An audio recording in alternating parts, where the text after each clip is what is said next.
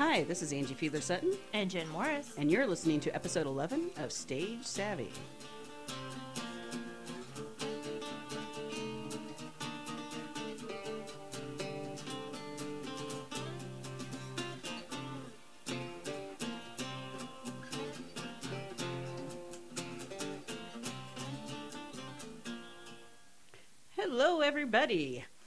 On episode 7, we were joined by my husband, Rich Sutton. This episode, we bookend that podcast as we are joined today by Jen's husband, Chuck Smith. Yay. so, Chuck, how are you doing today? Doing good. It's a little bit earlier than I'm used to playing. I've never seen this parking lot in the daylight, I realized today as we pulled in. Well, uh, Chuck is a visual artist and a musician, and Jen, help me out here. What else does he Um, do? Pretty much everything extraordinary. It's kind of he's one of those frustrating people that's that's good at everything. So, yeah. So we have a lot to cover. Uh, we actually met performing in a show together, which was the show that you cast us in. Yes. It's true. It's true. Ah, the love of Shakespeare, It's true. comedy of errors. One was one's master, if I remember right. She did have to call me master several times during the play itself. That was that was outright. All right, yeah. Yeah, I think I that was like part of the appeal for him. Really. And I had no And- idea what was going on. I I don't think anyone did. It's fine. so, anyway, Chuck, give us a little background about who you are and how you got to where you are. Are you originally from Kansas City? No, I'm a Viking stock, uh, raised in, born in Wisconsin, moved to Springfield, Missouri, spent most of my life there. It's a dismal little town. Actually, it's quite nice if you have a job. uh, it's a great school. Uh, there are a lot of great universities there. Worked as an artist in silkscreen and was in many bands in Springfield and moved up here about 16 years ago and started getting in bands and doing artwork around here. We've done some comic books and a children's book. I say we, it's just me and various friends of mine who do artwork. So it's not the imperial we like my husband likes to use. No. So, Jen, your turn. Oh, sure. Well, uh, I know a lot of your background, but let's talk a little bit more about you started off doing visual art before you went into bands, correct? It's true. I was actually uh, displayed at a very young age in uh, several of the local art museums in the Springfield area and Lebanon and Joplin, things of that nature. Our, our artwork actually went on tour. I think I was in sixth grade, which was, you know, being a young budding artist, I thought that was fantastic. I did graphic arts and silkscreen designs for several years right out of high school, and then a couple years after that, I got into a band called Albino Rhino, which was named after one of our climbing spots. This is a very energetic group. We were all climbers, and pretty much if it was fun and dangerous and you could kill yourself doing it, we were going to try it at least once. I've climbed before. Have you rappelled? I have. We were we were very avid about the rappelling as well. Uh, the most fun I ever had rappelling was Australian style, which is head first, shoulder roped, and uh, you just basically like flying straight down, running down a mountain. And we did it in the dark with a base camp fire, so you really didn't know how quickly that ground came up until you actually got the press of the, the rubber band effect, like the bungee effect when you get to the bottom. Yeah, I've, I, they called it angel rappelling when I did it. the Sure. face forward. I've done that myself back back when I was twelve or thirteen. Back I'm in pretty sure it would camp. break me now. I was a little rubber Yeah. person back then. So, what drew you to uh, visual art as well as the, the performing arts? What made you want to? I mean, was it something? Was, was it a calling? Was it something that you've always done since you were little? Was well, it I always sang. Yeah, mom. Mom was big on dog and pony shows. We went to a Southern Baptist church, and the first time I ever performed, I think, was all four verses of "The King Is Coming," and I was almost five years old when we had 250 people in the audience that day. Which, if you can get over stage fright in front of a Southern Baptist church, I'm pretty sure everything's just easy from there. Springfield, we got to actually. Uh, you know, I'd been singing the whole time, and when I was in bands previously, I did not play guitar. I just picked that up several years ago and uh, it's nice now to be able to translate in the, in the writing as well. So hopefully we'll have something going with a, you know, we've got a great drummer and a great guitarist who I've been working with, and they both can play bass. So we've been doing some recording, but uh, you know, hopefully we'll have a full-on project going again real soon. Well, that's interesting. I know when we had Pete here, we uh, noticed that he also had a, a church background. I'm I have a church background as well, and I think Jen, you said you had. Yep. That's an interesting common theme where I'm, I'm noticing. I might have to write up an article about how how many actors have start gotten their start by doing church plays and church. There's nothing scarier than thinking you're performing for God. There's nothing, you know. Well, I think it's also, and, and I guess maybe we get this is too much theology and psychology all in one spin, but you know, maybe the Bible, God using a lot of stories to reach out, Jesus using stories to reach out. Maybe there's just a common vein there where that's just a, an acting platform. To say it platform. how I would say it, she's she's saying that her Christian background gives her the ability to love people that are unlovable like myself. so uh, Hey Chuck, why don't you tell us a little bit about some of your band background? I know that you've had some famous managers, you've had some big opportunities. we had Um, some famous opportunities. Uh, the manager that we had actually was uh, his name was Dave Thrackle. He was a good guy, and he was managing Puddle of Mudd, which was a local band at the time. And they ended up in a band war as bands do, and, and splitting up for a while. And we ended up running around town with a Puddle of Mudd uh, road case, and Dave Thrackle producing all these shows. We ended up picking up all their local headliners. So that was that was a good time. We've got to meet a lot of bands like Collective Soul and 311 and Matchbox 20, Sister Hazel. We even met Jewel, which she's kind of cute in person and a little bit redneck creepy. Um, well, it is Jewel. it is Jewel. She's fantastic. Yeah, we uh, we've had the pleasure to uh, hang out with Pearl Jam before and after a show and watch them skateboard around and things like that. Even though we weren't playing the show, music just opened up a lot of friend opportunities. I would end up meeting someone through music who would give me a juice card to go to an event, and then at that event, I would meet someone cool who would give me another juice card to go to the next event, and so on and so forth. So, it's uh, it's been a lot of fun. Obviously, I've not gotten rich off of it yet. I suppose anything's possible, but. Uh, We're banking on it, baby. well, did you take have any like official training, or is it all quote unquote on the job training in terms of your music ability or music? I do not read music. I actually am able to uh, sing and pitch and, and pick up the pitch so quickly that for sight reading and choir, I was in show choir at school and madrigal as well.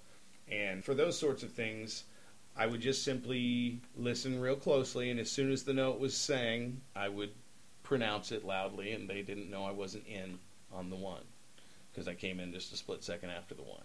The guitar has just been an absolute trial and frustration for me because I've been blessed with a lot of great guitarists in my life, hanging out with them and writing with them, and always been a little jealous in that area. So though I don't really like to call myself a guitarist, I'm more of a songwriter type.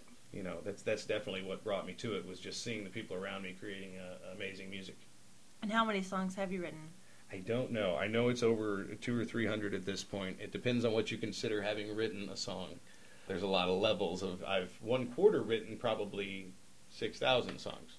So it depends at, at what point does it become a song. Set to music, we've recorded probably fifty or sixty songs over the years with different people, and most of those have gone by the wayside. Or out of those, probably two dozen were professional studio uh, mixes. I know that Dave Thrackle, I was talking about earlier, he actually put us in Red House Studios, uh, and we did a three-song demo with them, which, as my mind, which was uh, a lot of fun there. So I, there's a lot of a lot of new songs that are getting written and uh, by several members of friends of mine that are playing in the band. So Do you do much with the uh, local independent music scene? Do you perform much, or uh, do you? Uh... I have been out of the local scene for about ten years now, which is the release of the Seldom album, which was a ten-song album that we produced ourselves. It was Dan McCoy and Chad Lawson and Mark Camacho was my drummer, and we did play a lot of that's America's Pub, the Hurricane. It was the Hurricane then, I believe it's the Riot Room now. But yeah, we, we played out as often as we could. We even played places like the Dewdrop Inn in DeSoto, which was a hoot. Uh, we were actually paid fifty dollars to leave a gig once, Awesome. which is probably my my best story. We were so loud that they just couldn't take our music, and the woman came up and she said, "Well, you need to leave." And I said, "Okay, well, we've driven all the way out here." And she goes, "Here's fifty dollars, just leave." It was the best we've ever been paid to, to you know be thrown out of a place. Certainly. Well, uh, and that kind of gives us your band, band background, and uh, I know you're doing stuff now independently, acoustically, at small venues, small shows. But kind of going off the writing theme, it kind of converges with one of your more recent projects um, with visual art. Tell us a little bit about your writing background um, more recently. We've done a, a graphic novel. It was it's Mike Valverde, James Ryder, and myself called Lil Guy. It is uh, basically about a teenage boy who's terrorized by his father, hears voices, uh, ends up dealing with the duality of his own spirit, and goes through your, your typical good versus evil struggle. It's done in black and white and very stark, contrasted images. And it is each person in the book, the look of them comes from an actual person in life, so that we could keep the dichotomy of characters. Uh, so it was really fun, of course, taking the pictures that we were going to draw from with all my friends pointing guns at each other and, and you know, just doing still, I guess it's still acting. Is that what you would call that? Sure. Why not? but yeah, that's done that project. We've also uh, done the Astrodians, which there's still a, a lot of things developing on the Astrodian side right now. James Ryder is running after video books and flip books that you can use on your uh, your iPad and all those other lovely devices that I refuse to become a part of. So that's why James is working on it. But it's it's a cute story, and it's about aliens who live on a meteorite who's hurling through outer space, and you get to zoom in on the planet and get to see them kind of run around and run amok and have fun. Well, as a writer myself, I, I always hate the question, you know, where do your ideas come from? Because it always depends on the idea itself. But with those two specific ones, can you give it a little idea of, you know, what caused those ideas to spark in your head? Do you know what? Oh yeah, I would say deep traumatic childhood traumas. Absolutely, that that's it comes from life. I was the kid who would fit in the toilet in junior high, uh, so you know, fitting in a locker was not a big stretch either at some point, you know, the boxing I had been doing since I was five paid off when I started working with Tong Trithara in Springfield, Missouri. He did Muay Thai, and he just he taught me how to how to be a man. I guess that dad had you know there was no father figure around except for my big brother, you know. But after 14, I pretty much formed everything on my own, which you know, hence my screwed up opinions. well, kind of m- moving on a little bit to you are working on a new project as well, aren't you, as far as comic books go? I think she's fishing, Chuck. I think what you're talking about would be the Mouse and the Raven, and yes, we are working on a new series, which is uh, kind of a supernatural gunslinger type of thing. It's not Jonah Hex.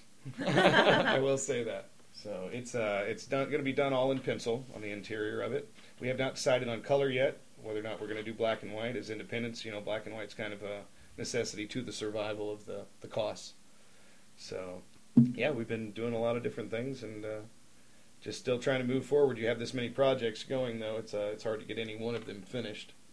But you're never going to finish one and then move on to the next one and efficiently finish it anyway. So we just got to work on them all together. Well, and in this day of uh, Web 2.0 and, and being you know more and more self publishing, are you planning on self publishing it, or do you plan on uh, trying to find we've self-published uh, six small books already, uh, five in the Little Guy series and one in, in the Astrodians. And so we obviously would, uh, you know, love to have that right sponsor and have looked around, but we get partial sponsorship on the printing and do do our own self-publishing right now. Now, is that through like your own service, or uh, just out of curiosity for uh, myself? Some of it was internet. We did a few runs on the internet with a place called Kablam, which, okay. if you were starting out in uh, any kind of a magazine format for your artwork, then Kablam is awesome. They will give you a discount to carry their logo.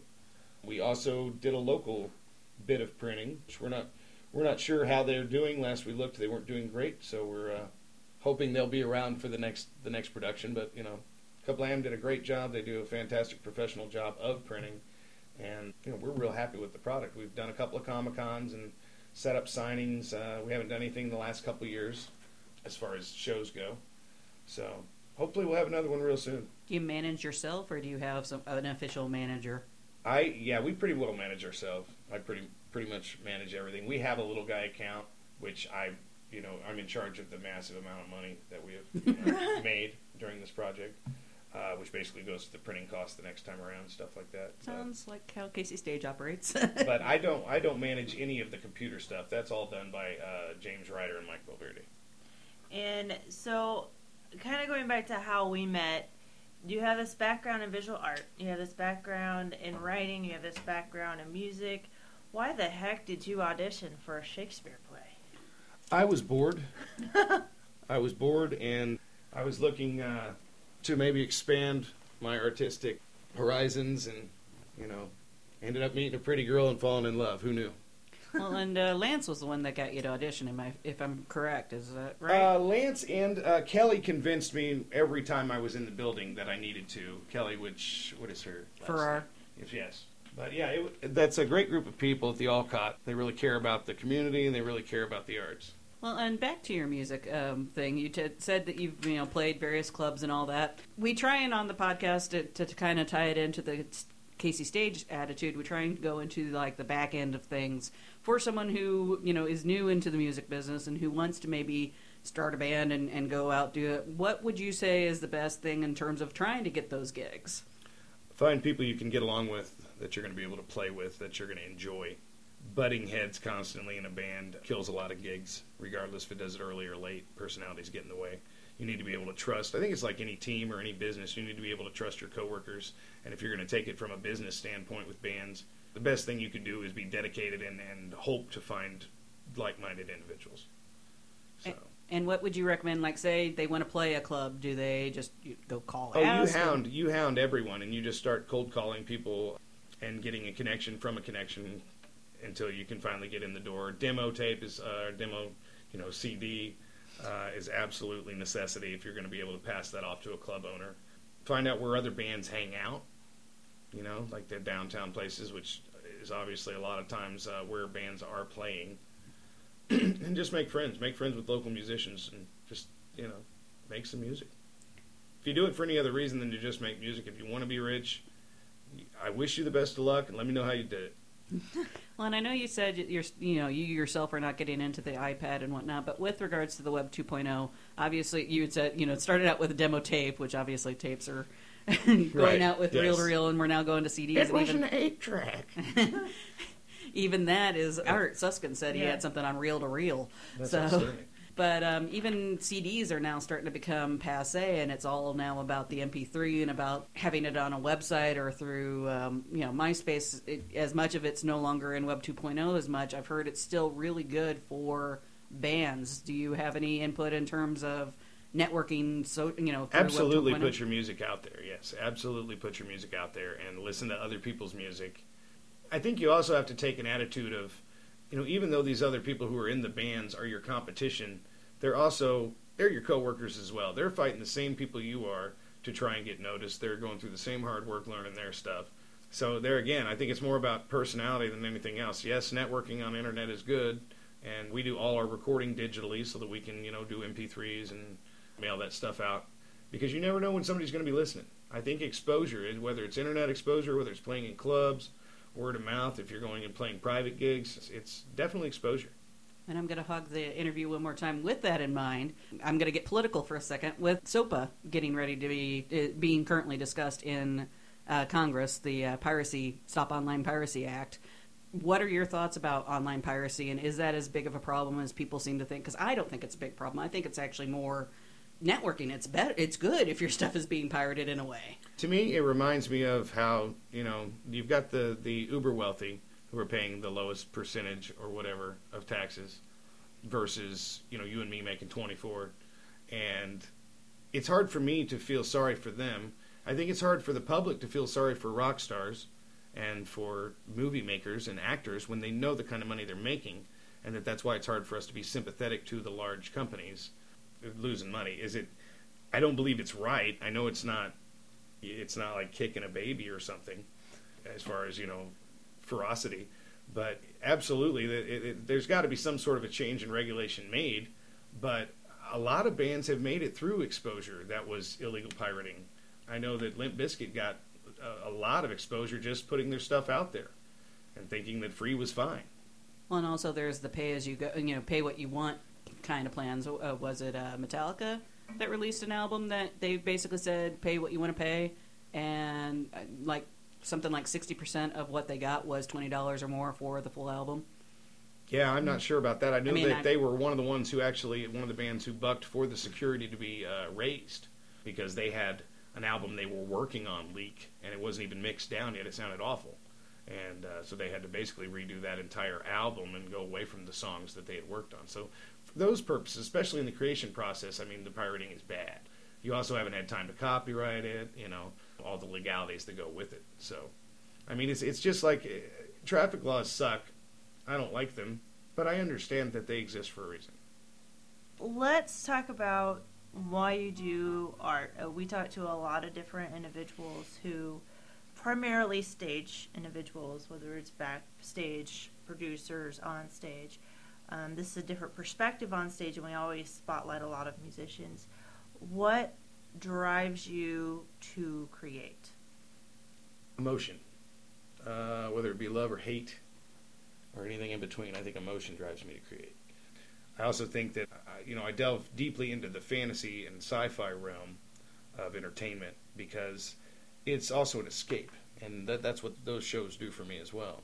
Uh, it's very much the same thing in my artwork. I want to create heroes and villains and in my mind know how that it's all going to turn out and know that, that right will win in my you know old school knight mentality, which is hard to live up to. By the way, I, I stumble across that uh, daily. But but yeah, I definitely think it, it feeds the soul, it, it feeds the mind, it feeds the body. It's it's it's everything. Without the without the the passion, you're just simply living. You're not enjoying life. You're not participating in it. You're just alive. Okay, that's a good way to end this. Any final thoughts, Chuck, before we uh, do our bumper and continue? This room is as hot as my wife. Okay. okay, well, we'll take a short break and we'll come back and then we'll we'll end with a song by Chuck. So hold on one second. Hi, this is Larry Levinson. You can see my photographs at levinsonphotography.com or you can go to Facebook and search for Levinson Photography. You're listening to Stage Savvy. Thank you for listening to episode 11 of Stage Savvy, hosted by Angie Fiedler Sutton. And Jen Morris. We hope you enjoyed it and would love to hear your feedback. You can send us comments in several ways. You can comment on the blog posting for this podcast over at angiefsutton.wordpress.com, which is also where you'll find the show notes for this podcast, including any links to Chuck's work that we may find. You can also email A Fiedler, that's A, F as in food, I, E, D as in dog, L, uh, L-E-R, at caseystage.com. If you'd like your comment to be on the podcast, you can leave us a voicemail at 816-23-STAGE. Please indicate you're calling about the podcast, as that's also the regular phone number for Casey Stage Music Magazine. We'd like to thank KKFI at 90.1 FM for letting us record this podcast in their lovely studios, as well as Jason Bauer, who wrote the great theme music, A Variation of I Got Rhythm. Thanks also to Larry Levinson, who you might also recognize as the author of Casey Stage's film clips column for that bumper, and of course, special thanks to Chuck Smith for talking with us today. Since this is an audio podcast, we like to end each one with a song, usually written and or performed by a local musician. If you're a musician and would like to highlight something you've written, just send us a note. Again, either by email, afiedler at caseystage.com, or by calling 816-23-STAGE and mentioning the podcast. Since Chuck is a musician, we're ending by a song by him, as, uh, as I said. Since he's there in person, I'm going to let him introduce it. This song is called Glass Houses. I, I install windows and doors for a living, if there's any kind of irony there. One, two, three, four. I never learned how to work. I never quite got along with little boxes outside the lines. Is it all a waste of time to try? And every damn conspiracy, yeah. Million lies overwhelming me. I, I wonder where you stand and fight or flee. It doesn't really matter much to me. Cause I won't let you break me. And I won't let you tear me down. And all the shit you want me to buy, yeah, I can only afford a few. But you don't look me in the eye, cause my money isn't good enough for you. Now a year has gone by. I blink, there's ten more years through.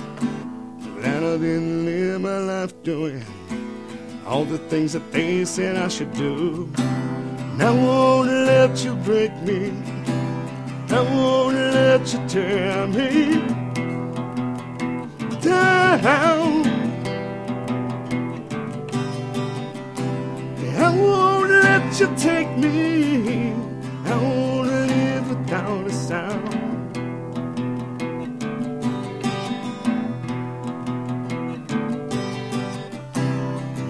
gonna stand there? How you gonna stand there? How you gonna stand there? Now you gonna stand and fight or flee? Now my glass house is shattered. Guess I threw a rock or two. Broken sound of melted sand. Now I'm on the throne like a Jew. But now my glass house is shattered. I guess I threw a rock or two. Broken sounds of melted sand. And now I'm gonna throw them back at you. I won't let you break me. I won't let you tear down.